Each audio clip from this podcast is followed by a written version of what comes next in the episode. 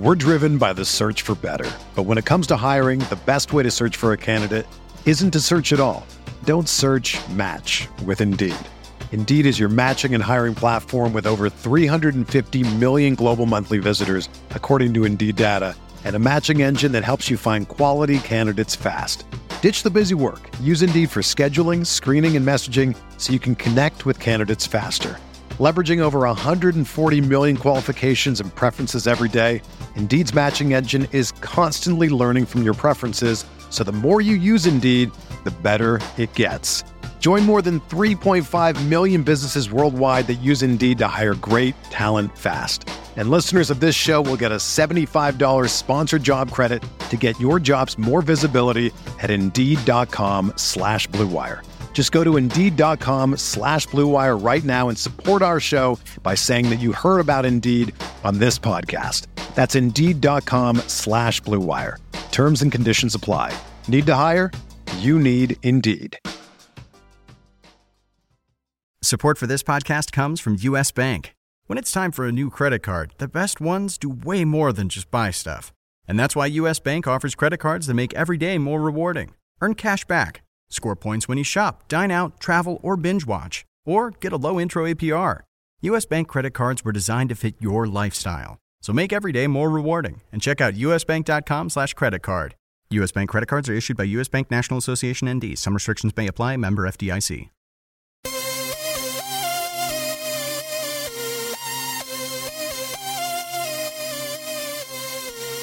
Hey, hey, welcome everybody. It's me, Joey P, and this is the RotoWire DFS podcast sponsored by FanDuel. I'm your host, Joe Pisapia, and with me every Thursday is the man, the myth, the legend, the man you know by three letters, DVR, Derek Van Riper. What's up, man? How you doing? I'm doing pretty good. I'm glad football games are about to start. I know we're going to talk DFS baseball, of course, on this pod, but uh, I'm ready for the games to count in football. I'm ready to start seeing if anything I think about this season is actually going to happen the way I think it will. Well, considering how it's starting with Elliott actually playing in Week One, and uh, all of a sudden no no teams playing in Miami this weekend, already it's getting off to a rip roaring start of well, uh, no one could have predicted this. I mean, really, who would have said like three weeks ago if this was going on that this would be the scenario that they would have bought into it? Nobody. And that's that's the beauty of NFL, right? We could talk about it for weeks and weeks leading up to it, and then week one, everything gets thrown into the blender. Unexpected turns at every turn. that's right. That's why I tell everybody just take one week at a time. Like, don't try to look like six weeks from now and say, oh, you know, this stretch run of this player and this. No, just just try to win week one. Do everything you can to win week one, and then worry about week two and week two and so on and so forth. But like you said, DVR, we still got some baseball left. We got another couple weeks here, so let's hit it hit it hard. Top of the board, you got two big boys on this one. The Clayton Kershaw, twelve thousand dollars at home against Colorado, a situation where he usually owns the Rockies, especially at home, and then Corey Kluber at Chicago at the White Sox. Now, look, Kluber's been great. Kershaw, his last start back uh, after missing a giant chunk of time here with the injury of the back again. Uh, he was terrific. It was the Padres. We expected as much 49 points in just six innings, a la Clayton Kershaw. But the question is do you take do you pocket basically the extra 400 bucks and go with Kluber, or do you take Clayton Kershaw and the $400 premium at home in the NL in the home ballpark? I'm trying to figure out what factors actually play into the decision. I think the lineup uh, situation for the Rockies, you know, it's much more difficult for Kershaw to navigate that lineup than it is for Kershaw or Kluber to navigate the White Sox lineup right now. So even though Kluber's on the road, I think the opponent weakness favors Kluber a little bit. So the 400 bucks that factors in a little bit too. But I think with Corey Kluber, the interesting thing here is that I, there's no restriction on him right now. The Indians might be able to catch the Astros for best record in the American League. For the Dodgers, I think it's still more about managing the workload of guys like Kershaw and Darvish and Rich Hill on a start by start basis. So I know he went six in his first start back off the DL, but I just wonder if the Dodgers are going to take it kind of careful with Kershaw's workload throughout September to avoid, you know, risking a, another problem with his back. Well, I was hesitant last week. I mean, the price was just enormous uh, when he came back, and I, I, understand why. I understand it's Kershaw, but I was like, wow, first start back. I know it's the Padres. I know he could probably still be great in the six innings, wherever long he's going to go. And of course, he was, but I tend to agree with you. I think I'd rather have Kluber if I'm going to. pocket the 400, spread it around a little bit. And there's a ton of strikeouts in that White Sox lineup right now with a lot of young guys playing. So for me, I agree. All right, now the harder part right now is trying to find a GPP arm on this slate because you know it's it's tough. Aaron Nola had a fantastic stretch, but lately it's not been good. He's been had some bad outings, six earned runs in his last start. Before that, one good one, but the previous two, seven earned, five earned. I mean, really, the Aaron Nola that was looking like a, number one guy all of a sudden now has come back and pitched a little bit more like number two in the last month. Yeah, I think Nola's form and the matchup being on the road against the Nats, those two things are enough for me to look elsewhere. And the layup for me, based on the matchups, is Lance Lynn for 100 bucks less than Nola, 8,300. He goes on the road to Petco. Sure, there's some risk because with Lance Lynn, we're talking about a guy who's really kind of building up a high innings count again, coming off Tommy John surgery in the lost season a year ago. But he's looked pretty good his last couple times out, really not showing a lot of signs of fatigue uh, against teams that strike out a lot. You know, a team like Tampa Bay, who we faced two starts ago, piled up eight Ks in seven innings. I think he could do something similar this time out against the Padres. So I think if you're looking for the GPP option in that mid tier, I like Lynn a little more than Nola when you account for the matchups. I'm not ready to trust Jon Lester yet, up at 8,700 against the Pirates, and I think Roark is maybe the only other alternative as I look at those kind of middle four options. Well, I actually like Roark, and and I'm going to put this out there. You know, this is a pitcher that I've liked the last couple years, and unfortunately, this year has not been good. I think we can all look at that four and a half ERA, and we can all agree it's not been good. However, it doesn't matter because this is daily fantasy, and the way Nola's pitched of late the way the Nationals have played, and also looking at Roark price wise plus the last two outings, we're talking 19 Ks over his last 13, just one walk over those 19 innings. So I don't know if it's a mechanical thing or a health thing, whatever's clicking for him right now. He's been outstanding the last two start. Not good, outstanding. And I think right now, for the price, GPP with limited options out there, I'm willing to roll with Tanner Roark tonight.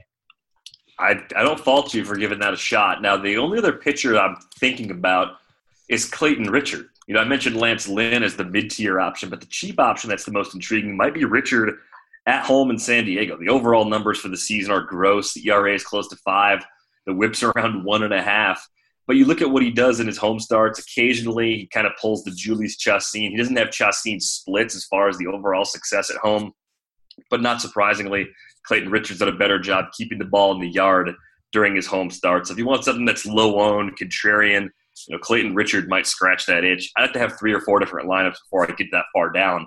But I think he'd be the cheap option I'd be most likely to use if I went that route. It's amazing too to look at this slate and see the name Matt Harvey and see the price next to him of sixty three hundred.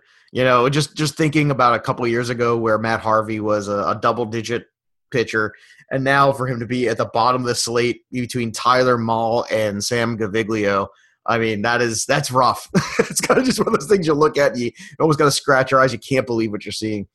Yeah, I mean if if you were anybody else, you wouldn't even think twice about it based on the track record and because he's Matt Harvey, or at least he used to be Matt Harvey.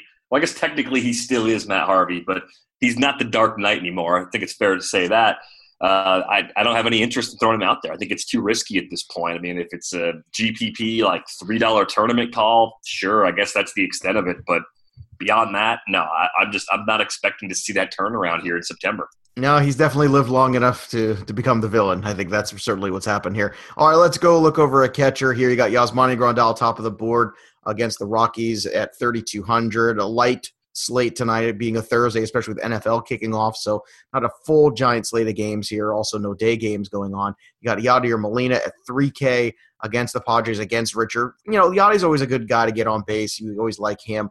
But let's go a little bit further, see if we can find some other options here. Uh, let's throw out first Yan Gomes here with the shot against the White Sox at 2,600. What are your thoughts on Gomes tonight? Gomes, uh, I'm frustrated by him. I like him against lefties. If you're going to use him, well, that's what it is. It's it. Rondon. That's why I'm saying it. Coming off a home run the night before. Yeah, I mean, uh, there's a there's pop, and when he goes deep, he's more likely to do it against a lefty than a righty, based on what he's done historically. At 2600, it's not going to hurt you cost wise, so I think I can see the case for that. I guess if I'm looking at that same price tier, though, I'm going JT Realmuto matched up against Sean Newcomb. Like mm-hmm. that I know Newcomb has you know, prospect pedigree, and, and there's a reason to like him long term. But a righty lefty matchup for a guy in Realmuto, who I think is the better hitter than Gomes, is the way I'd prefer to go if I'm going to stay in that tier. Yeah, I think Gomes has more GPP upside because of the power. He's got three home runs over the last seven days, so you know the power is good. And again, against lefties, against Rondon, I think you know there's you know there's opportunity there. But I would definitely agree in cash game. I think Realmuto is the safer of the play. Then you got Sal Perez, who's all the way down at 24. You know, just a couple days ago, Todd Zoll and I were talking about him down at 3K, and I said, look, you know that's that's great. Now he's got another matchup again against Kyle Gibson, and he was good the other day. You know, Zoll and I were talking about him. He had 18 points. Uh, quiet day on you know yesterday, but I'm looking at 2400 again. A guy's, you know, I understand maybe he's wearing down a little bit.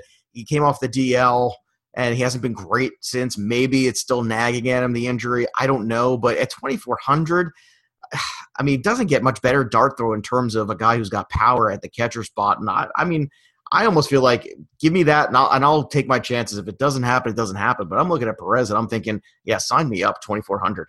Yeah, I think Sal's a great cash game play. Maybe Travis d'Arnaud, assuming he's in there at 2,400. Mm-hmm. Uh, he's also been hitting pretty well recently. So it's righty righty against Tyler Mahle, but not a pitcher I'm really worried about at all. So I think Sal is probably my number one option when you account for the fact that he's even 200 cheaper than a guy like Realmuto. I think he's viable in cash and GPP. d'Arnaud is more of a GPP consideration. Uh, and the two catchers we talked about before, and, and Realmuto and Gomes, you know, I think Realmuto cash ideally, Gomes GPPs. All right, let's talk about first base. 4,500 for Rizzo's top of the board, but right underneath him at 44 is Joey Votto against Matt Harvey. Uh, you know, look, considering Harvey's first outing, it was not pretty. I don't know if I expect him to be quite that bad, but kind of like when going back to talking about Kershaw, I expect him to be limited. You know, I don't expect him to be going out there and pitching to the seventh and eighth inning. And if I'm going to pay up for a first baseman, considering the year Joey Votto's had, the on base, the power, everything, I know it's New York, it's not Cincinnati, but you know it's played much better that ballpark since they made the adjustments for left-handed bats. So I think Votto, Encarnacion, Freeman, all these guys at the big 4K range, you can afford them if you're going to go with the Roark kind of an arm. I think you could certainly make that work. And look, the savings of catcher with a guy like Sal Perez, you might be able to make that work as well, even in the cash games. Yeah, I think there's a, a, limited amount of chalk at first base, but Votto certainly offers that up. I think in the mid tier, are the name that I'm looking at the most is Eric Hosmer. 3,500 mm-hmm. going up against Kyle Gibson. It's at home, but people are overlooking just how good of a season Eric Hosmer has had. The average up at 317, 23 homers, 80 ribbies entering play Wednesday night. I mean, this is a guy that's been, I would say, a top 10 first baseman with relative ease. And because there's been you know, a surge in power league wide going back to last year. We're just not really aware of how good Hosmer has been. Yeah, and a lot of the lower guys that would normally be there, don't love the matchups tonight. Uh, even Ryan Zimmerman against Nola. I mean, Zimmerman's been had a great season. I don't take anything away from him. A tremendous first half. And Nola has struggled. I'm okay with the 33. I think it's going to kill you, but – to be honest, I think I'd rather go up there. Like you said, Hosmer's a better option. And, and even as you go up there to the Carlos Santanas, Aaron Encarnacion's, I mean, I think I'd rather pay for first base tonight with the way it's shaping up, especially catcher being so cheap. And when you look over at third base, too, I think we can find some more value there. So let's take a look at third base. You got Kris Bryant, top of the board, 44. Eugenio Suarez at 38. You got Justin Turner at 35. Let's talk a little Justin Turner. Uh, a guy who's hitting 330 on the year. He's got a matchup against Jon Gray. Uh, to me, I, I think that Turner's absolutely in play for 35, and he's been a pretty solid return guy. I mean, this is a guy that's constantly putting up points on a nightly basis. Yeah, he is. And, and the funny thing is, Jon Gray is one of those pitchers that you know, we like him because if he didn't pitch half his games in Colorado, the overall result would be a lot better. But even when he's on the road, I, I don't fear him from a DFS standpoint. I'm not necessarily a guy I would stack against when he's pitching on the road, but certainly a pitcher I'm willing to throw some one offs in there against. So Turner at 3,500 offers up an interesting option in the mid tier. If you want to get a little mini Royal stack going, Moustakas, Mike Moustakas, 3,100. Also very fairly priced against Kyle Gibson. Maybe a little more of a cash lean than a GPP lean on him, but I think he's definitely in play as well, given the power that he brings to the table. All right, now as you go down third base, is there a spot where I mean, you know, it's funny. I mean, you see Nolan Arenado down at 26, but hey, it's Clayton Kershaw. So you say, okay, is there any contrarian love though for this at 26 because maybe like you said, maybe it's still a little bit limited Clayton Kershaw in that sense, and maybe you do get a little option. Not that the bullpen isn't tough too, but I mean, it's it's been kind of a, a tough road here for a little while. But Nolan Arenado showing some signs of life. The other night at home against San Fran, he had three hits. Twenty six hundred is so cheap for Nolan Arenado. Would you take the plunge? Yeah, you're almost just hoping to get two plate appearances against the bullpen, right? That, you know that Kershaw leaves the game down 1-0 or down 2-1 or something. But the way the Dodgers have been playing lately too, they're going to be like scrapping for everything these next couple of weeks to kind of make sure that lead doesn't become one they could lose. Right? They've got enough cushion right now. If they just play decent for a couple weeks, they'll clinch the division with plenty of time to spare.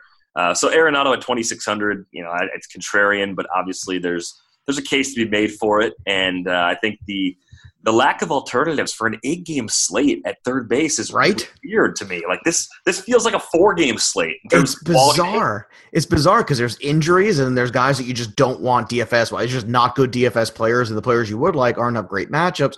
That's why Turner sticks out to me because I think he's the best return on investment at 35. I mean, even Rendon is the same price, but Rendon is much more of a GPP guy. He's all or nothing. You know, he has those great nights you know, you love him in the weekly league because he has one or two great nights in a week and it makes for a good week. But on a nightly basis, it's very tough to gauge. But I don't want to pay up for Bryant, and you really can't because you kind of have to pay a little at first base. And if you want to own even Kluber is the cheaper of the two options in cash games, it's tough.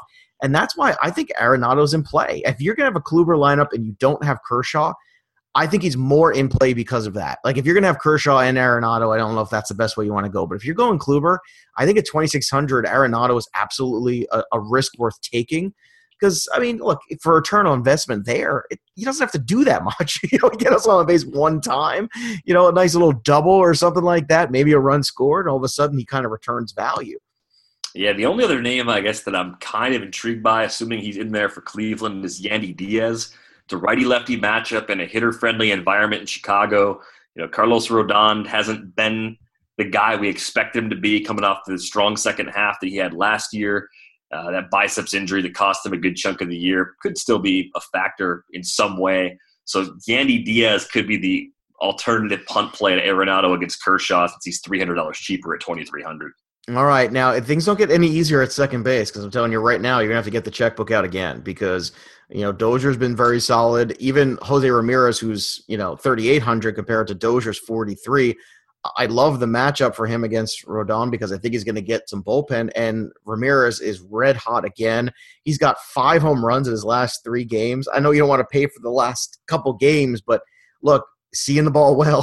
so right now, 38 almost seems like a bargain when he's putting up 30 points a night. Yeah, this is this is bad. Again, another position where you don't see a whole lot that you like. If you can't afford to pay up because you already paid up at first base and third base, and for one of those top two pitchers, I think you're going to see people gravitating towards Yangervis Solarte. I mean, mm-hmm. Lance Lynn, I, I, like him as a second or third option on the mound, but if you're not using him because you're paying up, Solarte is only 2,400. He does have some sneaky pop. You know, he switch hits, so he's unlikely to get taken out of a game early. So if he's in there against Lance Lynn, I think that's one way to get some salary relief in the middle infield with Solarte being at second base at that price. Yeah, I mean, even a guy like Logan Forsythe, who you know would be a guy I would normally recommend, he's been stone cold lately. Uh, you look at the rest of this board, a guy like Scooter Gennett, who might be, you know, at times a cheaper option, not so much tonight. You know, I might as well just go and, and get Ramirez for the cost of Scooter Gennett. Like, it's just not worth it. I'd rather pay the extra you know premium just for that because that, I mean you look at the rest of the state there, there's no second baseman here outside of Solarte. I mean unless you want to go Oppo again with LeMahieu, but I think Arenado fine, LeMahieu I think that's asking a little bit too much to do two of them. So yeah, I mean this is another one where all of a sudden you got to pay up and there's nobody cheap. I mean it's it's it's 36 and up starting with Gennett all the way up to the top of the board to Dozier at second. I feel like this pricing for this eight game slate is designed to get you to get frustrated and go make a bunch of football lineups for week one. it is, or it's trying to force your hand almost to uh, another pitcher not on this group, you know, not in that top tier group, which I think is a mistake. You know, I really do. I, I, I think I think the tempting part there is to go off of Kluber or off of Kershaw, and I think that's a huge mistake because I think they can make up the difference in a cash game because the rest of the pitching slate isn't that good. So to me, I, again, I, I, think third base and catcher is where we're finding the value so far as we peel into it. And I think you take those chances there and get your foundation and get your floor at the corners because you're going to, excuse me, at first base and second base because right now you got to pay. Let's see if shortstop can help us. Lindor 4,200, Trea Turner 4K, or a Polanco 37, and then you got DeJong at 32. Let's talk about DeJong, who's been, um, you know, a, a guy float under the radar for a little while, but I think now people after you know 21 home runs in the season now, I think people have finally taken notice of him and, and realized I think a safe option at 32, and he's got a good lefty righty matchup against Richard. Yeah, I mean, I'm not going to have enough lineups to actually use Richard, even though I tabbed him as the the cheap option I would throw out there if I had a lot of lineups going. Uh, the raw power is impressive. I think there's still some concerns about DeJong's play discipline, but you know, I'm not worried about that from a DFS standpoint. I'm worried about that from a 2018 season long perspective. The other name, though, that's really interesting is Zach Cozart. I yep. mean, if Harvey's a punching bag, Cozart at 3,100 offers up nice value. I would like to get some exposure to him, and, and that you can get Zach Cozart for what 500 less than Scooter Gennett. That's pretty interesting. Oh yeah, hundred percent. I'm all over Cozart tonight for all those reasons. Plus, another guy starting to heat up again too after he had a little bit of a cold stretch. Another guy who's dealt with a lot of injuries. You know, if, if only Zach Cozart could play a full season. Let's talk about another guy who's the 3100 who's been you know playing a lot because well, there's not a lot of people left to play. Is Jose Reyes.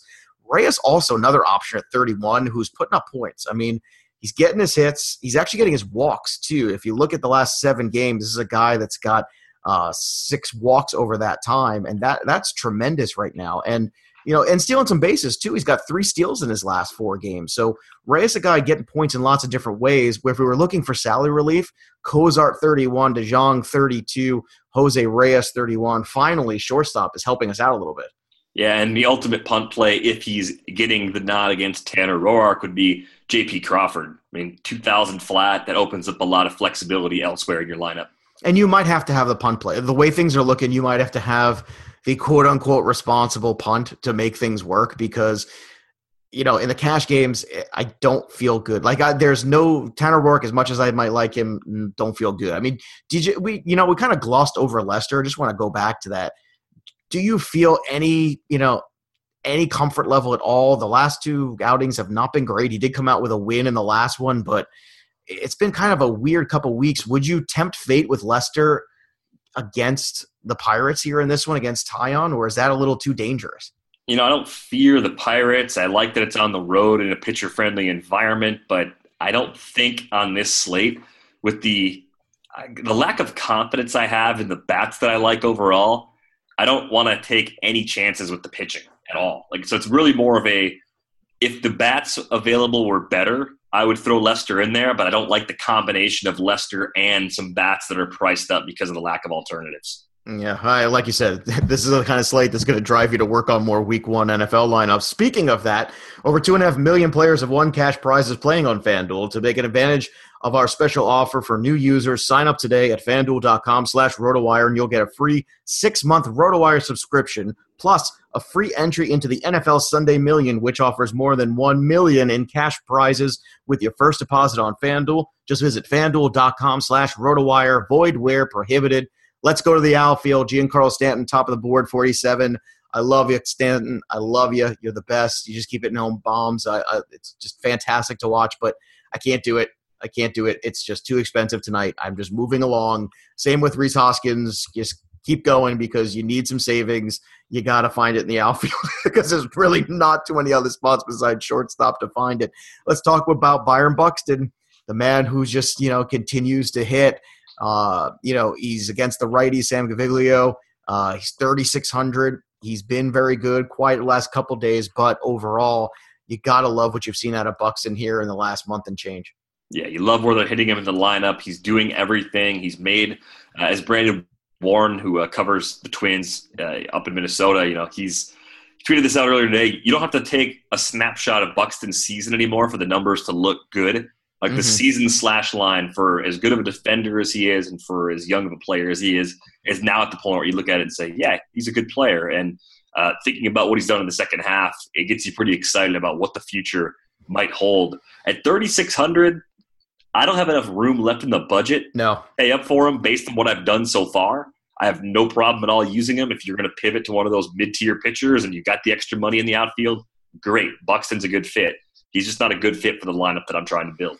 No, he's he's more that you're going to go with you with uh, with Jon Lester in a cash game. Maybe you could squeeze him in there. That's probably the way you could do it. But if you got Kluber and those guys, nope. And another guy, 34. I want to talk about too, Lorenzo Cain. We talked about some of those guys like Perez. We talked about Hosmer, Moustakas. Royals looking like a, a viable stack tonight against Kyle Gibson. But I mean, the one at bat he had yesterday, he went yard, which is great. Also walked twice in that contest, so the walks are coming a little bit for Lorenzo Cain and look, you know, another guy that offers a little bit of everything. He does have speed, he does have pop. I think you like the matchup there with Cain. It all depends on how he fits in, like you were saying. So let's try to get some some cost savings there because we're going to need it. Let's go down, down, down, and continue to try to find that. All right, let's start with Adam Duvall at 3K, a guy who's got power. Uh, I would take the chance on him, especially GPP against Harvey, because I think uh, the power of Adam Duvall travels. Oh, he has no, no, respect, it seems like, for what he's done right last year and this year. And a great follow up so far. He's probably going to finish with like 35 plus homers, should get over 100 RBIs. Adam Duvall's a good player. He's priced very fairly at 3,000. I don't care if it's chalky. I need power bats that can help me in that mid tier. So I think there's a good chance Duvall's in my, my base lineup as one of my three outfielders. I like Randall Grichuk at 2,900 too. I mean, again, if I'm, if I'm not playing – I'm not going to play him in my Clayton Richard lineup if I make that many. Spoiler alert: I'm probably not going to make that many. but 2,900 on Grichuk against a lefty is very fair. And as people know, Petco is much easier for right-handed power than it is for left-handed power. So Grichuk's not in as nearly as bad of a spot as you'd think. Seeing the at San Diego on the schedule, fair price for a guy that has a lot of home run upside. All right, if Brandon Nimmo's in the lineup at 29, is he in play against the right-hander? I, on principle, cannot play Brandon Nimmo in my lineups ever because I didn't realize there was a Nimmo principle. This sounds like a an episode of The Big Bang Theory. You know, the way like the Nimmo principle, something I think like I would never expect. Why? Yeah. Well, I I was covering the draft six seven years ago when he was drafted, and first thing I remember about Brandon Nimmo is that he didn't play high school baseball because he grew up in Wyoming and they don't have high school baseball. They have Legion ball. And after that, the next thing I remember about Brandon Nimmo is that the comp was Von Hayes type player. Like that was the best. I loved Von Hayes. Player. Yeah, but it's like it's like a first round draft pick. You're just like, come on, like that's that's the best. Hey, wait a minute. Scenario. I'm that's the Met fan. I'm supposed to be more angry about this stuff than you. I, I've just I've just convinced myself that from day one, the Mets made a terrible decision drafting Brandon Nimmo in the first round. I'm sure he's a nice guy, and it's not his fault. He was born in Wyoming. I have no beef with Wyoming. I just, it's like wired in my brain that he's not going to come through for me, and that he's just overmatched and getting run because the Mets spent a first round pick on him once, and they feel obligated to keep pushing him out there. I have a bad feeling, Derek, that you're going to get some Twitter action from the American Legion of Wyoming and and it's coming your way. There's going to be some trolls from there coming your way from the American Legion group, and they're going to find you can find him at Derek Van Riper, by the way, in case you're looking for him out there in Wyoming. All right, let's go find some of the other guys here on this slate. You got Jayson Werth down at 2,700, Michael Taylor 27 as well. Uh, Juan Lagares, 27. So these are some guys you have to, you know, make sure you check who's in the lineup as, as lineup information comes out. Lagares is going another guy too of late, uh, giving you a little bit, not a lot, but again, we're looking for some price relief somewhere because we have to find it. I don't think Blackmon's in play with the lefty lefty against Kershaw. I probably won't be in the lineup, would be my guess, but you never know. They might be desperate. Uh, where else can you go? Is there anybody else here for you as you continue to go down the line here that you think you could throw in there and maybe help that Kershaw Kluber salary relief? Yeah, pretty much all the Cardinals bats. You just see who's in. I mean, if Jose Martinez is in, I think you got to think about playing him. Um, you know, a guy like Stephen Piscotty could be interesting too. Only twenty three hundred, so really it's a check the lineup scenario and plug in some of those Cardinals outfielders to save some cash. Uh, there's one other name that's been pretty intriguing to me over the last week or so.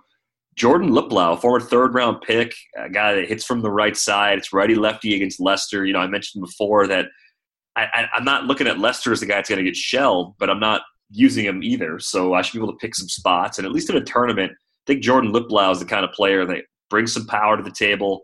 You know, I, I trust that he's going to be in a spot in the lineup that's at least decent for the $2,600 price tag. And he can be one of the few differentiation points in a lineup on a night where there really aren't that many quality options to build around.